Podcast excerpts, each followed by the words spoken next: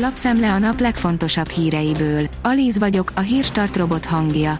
Ma január 25-e, Pál névnapja van. A G7 szerint az oroszok már nem csak Ukrajna körül izmoznak.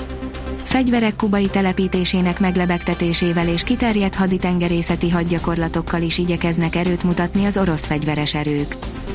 A 24.20 szerint kommunistázva csapott össze Márki Zaja hírtévével.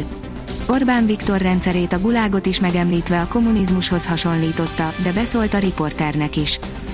A Force szerint gyorsan fogy a magyar gáztartalék.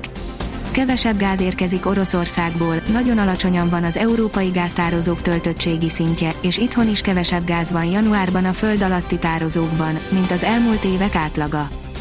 Az Agroinform szerint nincs nyugati vakcina, nincs munkás, válságban az olasz zöldséggyümölcságazat. Az orosz és kínai vakcinával beoltott vendégmunkások, a képzetlen munkaerő, a növekvő termelési költségek miatt több a kérdés, mint a válasz. Az m4sport.hu teszi fel a kérdést, most már a Mercedes-szel tolna ki Hamilton, ha nem térne vissza. Nehezen tartják elképzelhetőnek a benfentesek, hogy Lewis Hamilton visszavonulása reális opció. Egy forrás rámutatott, a bajnok leginkább a Mercedesnek tenne keresztbe, ha hirtelen visszavonulót fújna. A vezes írja, F1, tömegek borultak ki Verstappenék miatt. Max Verstappen világbajnoki győzelme után a hivatalos webshopjának rendelései is megugrottak. De volt egy kis bökkenő. Beindult az orosz gáz, írja a vg.hu.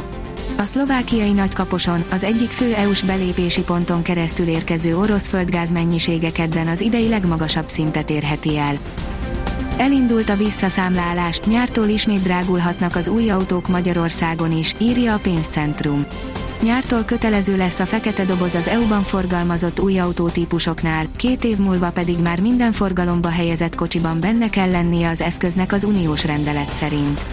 A biztonsági extrák kifejlesztésének, beszerelésének költségeit azonban vélhetően az autóvásárlókra hárítják a gyártók. Február 1-én nagy rohamra számítanak a boltok, írja a startlap vásárlás. Előfordulhat, hogy sem a termelés, sem a beszerzés nem fog tudni lépést tartani a tömeges igényekkel. Az ATV szerint Hajnal Miklós, nincs diplomám és soha nem is állítottam az ellenkezőjét.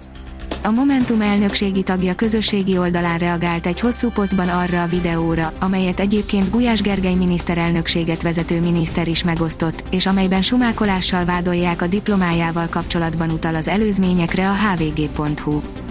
A portfólió oldalon olvasható, hogy küszöbön a háború, három nyomósok, amiért Putyin lerohanhatja Ukrajnát.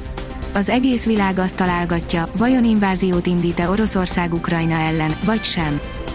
Az m4sport.hu oldalon olvasható, hogy megállapodtak, a Juventus szerződteti a 70 milliós csatárt. Az olasz rekordbajnok állítólag 75 millió eurót fizet a gólvágóért. A vezes oldalon olvasható, hogy F1 Hamilton már lezárta a tavalyi szezont. Egyre többen gondolják úgy, hogy Lewis Hamilton csak taktikai okokból hallgat, valószínűleg nem gondolkodik komolyan a visszavonuláson. Időjárási frontok egész sora vonul át felettünk, írja a kiderül. Változékony időre számíthatunk a hét hátralévő részében. Szinte minden nap átvonul egy-egy front térségünk felett erős szél és csapadék kíséretében. A Hírstart friss lapszemléjét hallotta. Ha még több hírt szeretne hallani, kérjük, látogassa meg a podcast.hírstart.hu oldalunkat, vagy keressen minket a Spotify csatornánkon. Az elhangzott hírek teljes terjedelemben elérhetőek weboldalunkon is. Ha weboldalunkon hallgat minket, az egyel korábbi adás lejátszása automatikusan elindul.